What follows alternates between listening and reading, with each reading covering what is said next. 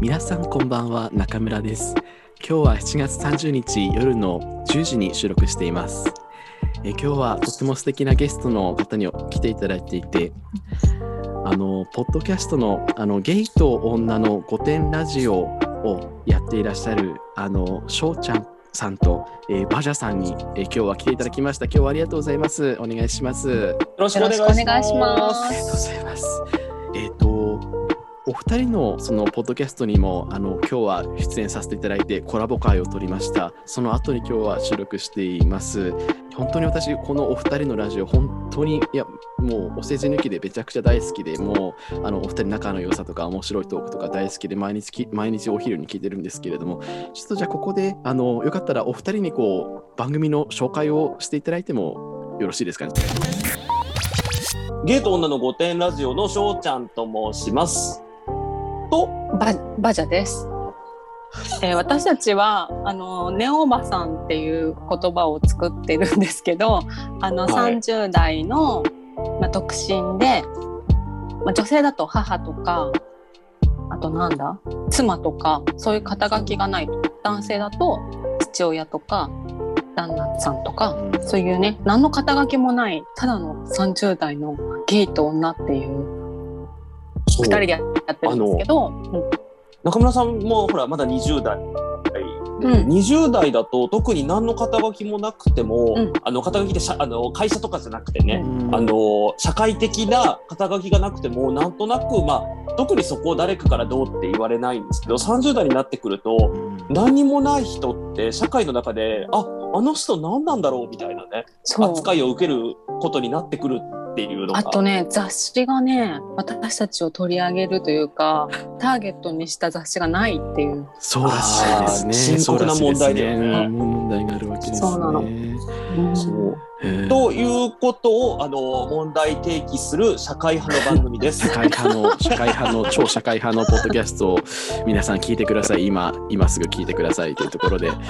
えいや、本当に大好き。もうさっき嘘ので、すいや、嘘です、もうねごめんなさい。私もさっきの収録でちょっとわ笑い疲れちゃうぐらいめちゃくちゃ笑っちゃって、もうめちゃくちゃ面白かったんですけれども、ちょっとここであちょっと一応訂正しときますね、はいごめんなさい、えっと、本当は、えー、ネオおばさんの私たちが自意識をこじらせながら偏見と妄想を話す番 組です。はい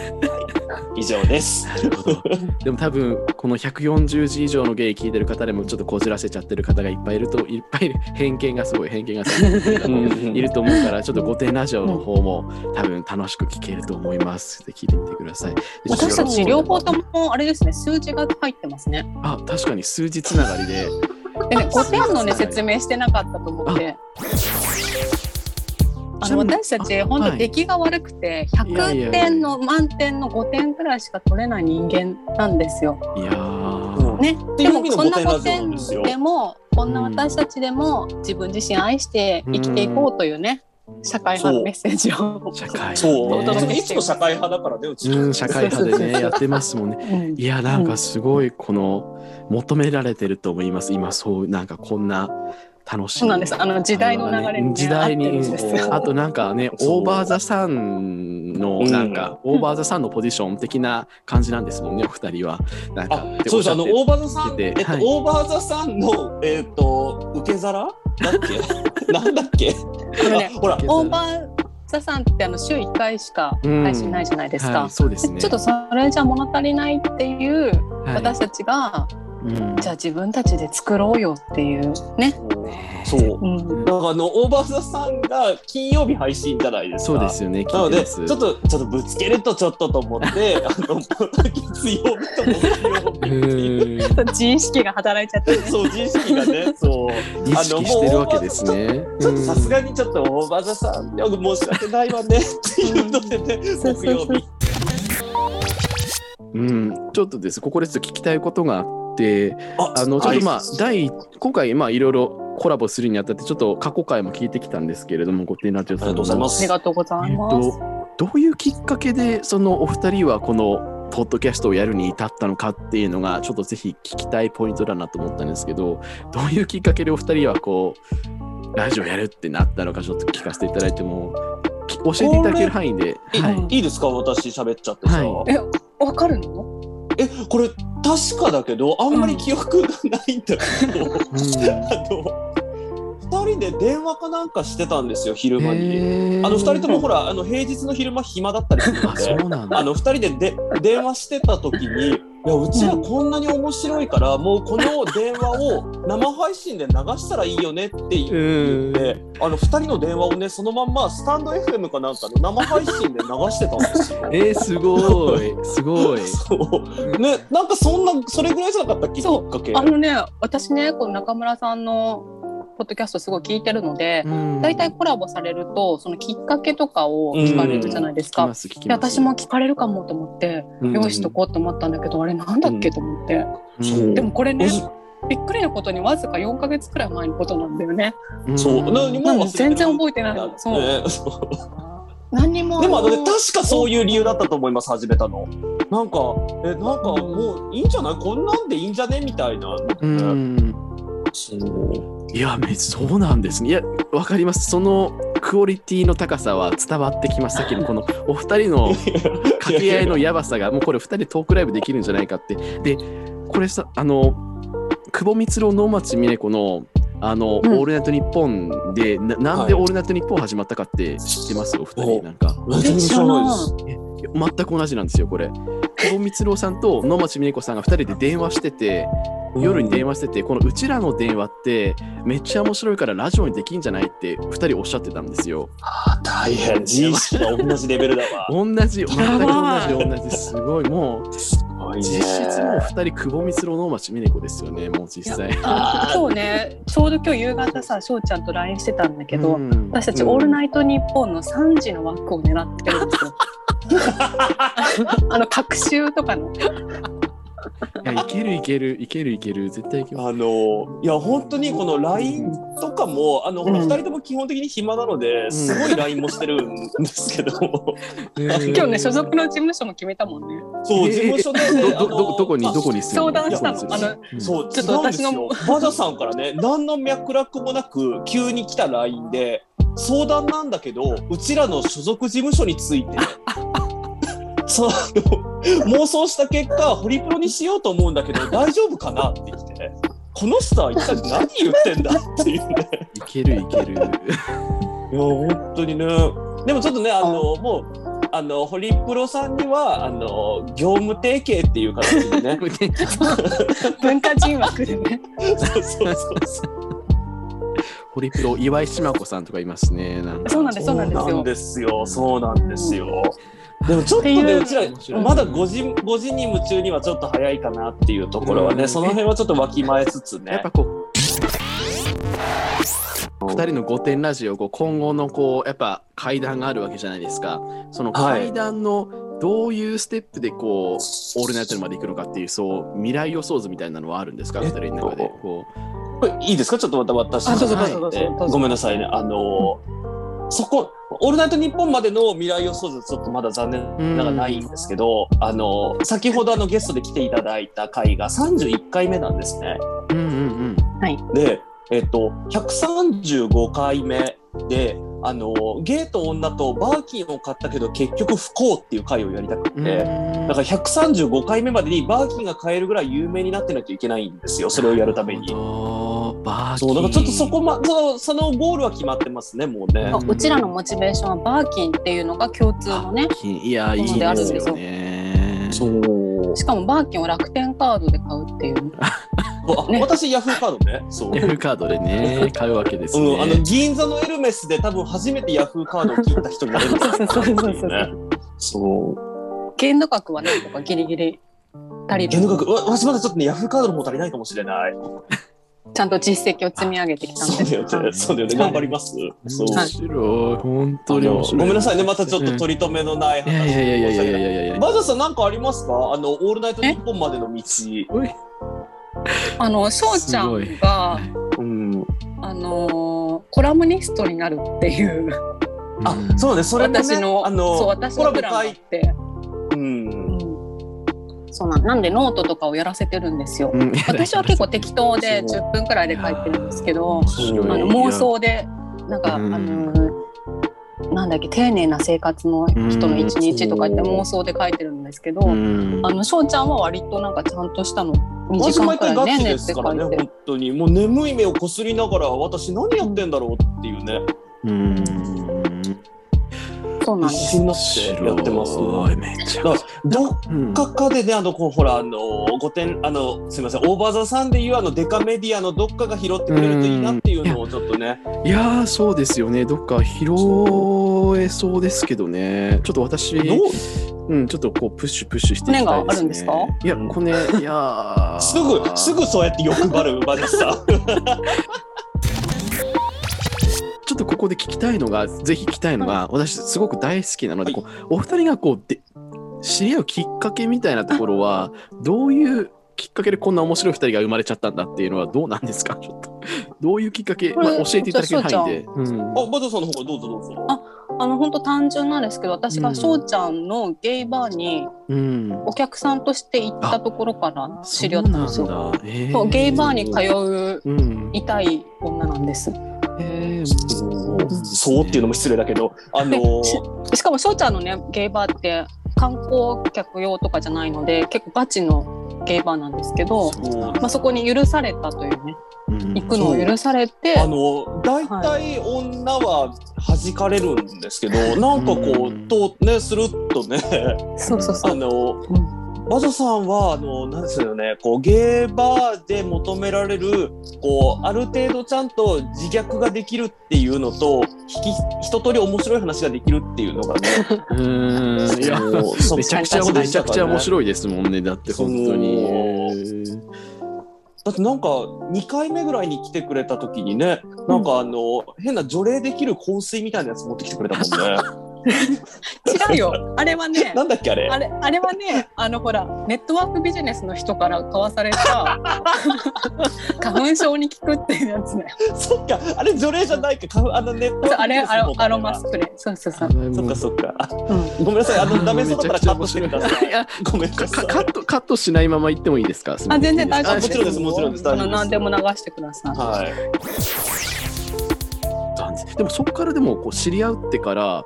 こうなんかこうなんかこう仲良くなってささらに電話するまでの仲になってっていうなんかまたちょっとすごくこう経緯経緯ばっかり聞いちゃいますけどどう,、はいどうやってそのお客とバーの人から仲良くなるっていうのはどうなんですかその辺記憶あります、バジャさん。なのごめんなさい、えっと、ないですね。ななかった なかった。なんかいでもしょうちゃんそうのお店ってすごくなんかフレンドリーっていうか、そのお店の中ではわうんちゃんとなんて言うんだろうプライバシーの配慮とかはあるんですけど、うんなんかお店の外でもね結構普通にあったりご飯食べに行そう、ったご飯ら食べたりと遊んだかっていうのは。うん、できるおお店ででそこで出会そうなっんただあのお客さん同士も仲良くなったりとか、うん。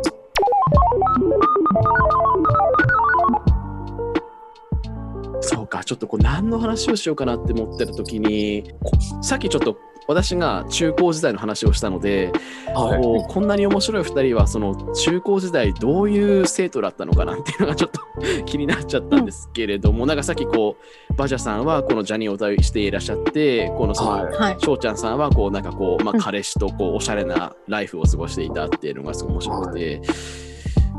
ちょっとじゃあこおうババジャさんはどういう中高生だったかっていうのをちょっと教えていただいても、はいいですかあの私と翔ちゃん割と結構、まあ、2人で騒いでますけど私がめちゃくちゃ楽、なんていうの楽楽天家っていううの、んうんうんうんで翔ちゃんはすごくネガティブなんですよポジティブとネガティブがすごくて私の同じメールをもらっても私はものすごくポジティブに受け取るんですけど翔ちゃんものすごくネガティブに受け取ってて。なんかそこら辺が中高時代のね多分過ごし方と関係してるのかなって思うんえー、うん面です白けど、い面白いそうなんだで私はもう本当にさっき自分たちの番組の方でも言ったように、もうずっと中学時代はあのかっこいい男の子の話しかしな いというジャニオタとあとかっこいい先輩うんうんうんあのほら先輩の机を盗んできたとかそんなことばかりしてたので。うんあのそんな思い出し かないんですよなのですごく陽キャでむしろみんなに惹かれるくらい陽キちょっャだとった今ちょっとさらっと言いましたけど先輩の靴を盗,、盗んできたっていうのが、そうさらって入ってきたわけですね。はいそんのあとあのバスケ部の先輩が好きだったんですけど、はい、同じバスケ部の男子になんか私物もらってこいって言ってもらってこさせたりとかあのして男子に惹かれるっていなうるほどそうよね、は高校の時はね私ね結構自分の中で一番暗い時代だったんですあけそうなどんですか。なんかこう自意識がこじれすぎてえー自分を出せないし周りとの付き合い方が本当に分からなかった時代なんですよ。でその反省を生かして大学ではもう自分を殺さずにうん、人に嫌われてもいいから自分が思ってることとかうん、全部出していこうと、うん努力した結果あのすごい嫌われたりとか、えーこんなになりましたこんなあの社えーな会んにか不適合な人間になりました。すごいこうなんかバジャさん、うんちょっとリスナーの方には伝わらないけどこうなんかすごくこう、美人な方でこうなんかお友達が多いこうなんか爽やかなこう女性なのかなっていう感じがもうなんか全然こじらせれてる感じが一見しないですけれどもそういうなんかいやそう面白いのあったんで嬉すしかいねで嬉しいですねいやいや中村さんさすがですねいややっぱりそうそう有名な方いはやねリスナーに伝えた違いますねっていうところなんですけど、うんでもね待ってましたそういうお褒めの言葉 をうるさい。いやだってさ自分たちの番組でさ言えないじゃんいや伝えたいこれはそう伝えたいです私はあそでもう中村さんの方が多分さ100倍くらいリスナーいやそう全くそんなことないですよ聞いてくれてるからね全然でもね、バジャさん、ちょっとね、ほら、あの一緒にやってて手前ミスだけど、まあ、綺麗だよね、バジャさんね。うん、すごいこいやいやいやいやう、そうう、こう美しいなって思ってでもこうやってね言われた時はねちゃんと否定しないと友達に怒られるんですよ、あ、そうなんですか。 30代にもなってそんなうん褒められた時に謙遜もしないなんて痛いよって言われるのでえーちゃんとあの謙遜しようと心がけてます、うんあ、そうなんですか。 はいうん謙遜しようと心がけてますって言われてさ、もうそうですか以外言いようがなくて。うん。でここでリスナーさんに伝えておくとこうしょうちゃんさんもすごいイケメンでこうなんていうかこういやいやいやもモテそうなこう男らしいイケメンっていうあ感じなのので、あれですよね、あの、はいこう、ホモ受けに調整してるので、ホモに受けるような雰囲気を出してますけど、あの、一点だけこう、あの、ほら、中村さんの本も多分、あの、ゲイの方もいっぱい聞いてくださ、うんうんうんなんか聞いてらっしゃると思うんですけど、うんあの、ゲイっぽさど真ん中、いわゆるイカホモですね、路線に行くと、あのね、上位互換がいっぱいいて、あー大変だよっていうことだけは伝えておきたいですねなるほど先あ輩かの、ならののメでッセぜージ。ひ、うんなのであの中村さんにはぜひこのままヒャダイン路線でヒャダイ行ン路線、ちょっとっ私てちいょたっとだきたいですね。私ちょっと今日翔ちゃんさんにこうヒャダインに似てるっておっしゃっていたのでこう眼鏡をかけてこうちょっともうヒいャやダインいいと思います。感を出して絶対そっちの方がいいと思いあまはいす。ヒャダインでいきますありがとうヒャダインであのマーケティングでもね、ほら、あのうんブルーオーシャあン、ブレッルードオオーーシシャャンンねで言いますけブルーオど、ーシャンぜひブルーオーシャンの方そう狙っていただいて、やっぱはりい。こうライバルが少ないブルーオーシャン狙って私はヒャダイン路線でいて音楽を作ってね音楽も作ってやっていこうかなと思いますいいと思います。いいとい思います。ますあの私の中高生の話、あ,、はいの私いじめられて不登校だったので、その辺はちょっとあんまり面白くないので。あの中学校の時はそんな感じでしたでその頃からの引っ張りで多分ものすごくネガティブなんですよねああの2人でポッドキャストし始めて初めてお便りいただいた時に、もしバジャさんに「ねえこんなの来たけどこれ多分誰か知り合いが聞いててあいつらバカじゃねえの?」って言ってなんかえー知り合いなのにそれを隠して送ってきたんじゃないって言いましたねそんな私そう、ねあのそんなお褒めの言葉だったんだよねそうなんか初こめれて来た、うん、フそうァンレターだったんだけでども私は「わあ来た嬉しい」みたいうな、んそう私なんかこれ誰かがこうやって送ってなんかあいつら真に受けてるよプーみたいな思ってんじゃないっていうね。うん常にそんな感じのねうん高校、ね高校は、うん高校はなんかあのクラブ行ったりしてたうんそうだよねそう高校クラブ行っ羨ましいってたぐらいあとうん記憶にないね、その高校時代彼氏がいたっていう話はしてもいいですかいいですかあもちろんもちろんああの高そう校時代はいはいへーあのゲイのイベントで DJ やってる人と付き合ってたのでよくクラブにえーめっちゃおしゃれうんいやでもなんかなんでしょうねあのこれもねさっきのあのこうイカホモは大あの上位互換がいて大変っていうのと合わせて、うんあの20代のゲイの方とかに伝えておきたいのは、はい、あの早いうちにいろいろ楽しんじゃうと、残りのの大人になってからたの楽しめるやったことがないことがなくなるのでああーんまり早回しでいろんなことやらない方がいいよっていうのは。だからもう10代のうちに一通りのゲイ遊びをしてしまったので20代とかになってやることなくなっちゃって。えななんかすごいこうあのあもうちょっと取っとけばよかったないろんなことっていうのは正直思いますね。いやそれ私全く逆で本当に田舎私岩手県出身なんですけど岩手県の田舎の方だったんですよなのでもう本当にもうあの会いに行くにも電車で40分かけて行くしかないみたいなもうクラブどころかそう塾すらないみたいなそうそ遊び場所ないみたいなところだったからいやなんか全然違う世界にいるなっていうのが高校時代思いましたなんか、うん、逆に今だから中村さんほらやったことのない楽しいことがまだいっぱいあるって思うと、うん今から初体験できることがねいっぱいあるって素晴らしいことですよね、バジャさんね。うん、素晴らしいことです。本うちらの大体もうやっちゃってもうあと出がらしみたいな感じだもんねもうね。当だあとなね。武道館でライブとかぐらいしかないもんやったことないもんね。 トークライブですかななな何のライブをあ、トーク、え、どうする、歌う、どうする。 JYP に所属したいっていう願望があるかあらね、。 そうだよね。やったことないこと、J. Y. P. に所属とかね、そういうのもあるけど。そうそうそううちそう。はちそょっとダの韓ンス流おばあさんんまなんでり。。あ、そうそう、韓流おばさんでもあるからね、バジャさんね。はい。なるほどですね。わかりました。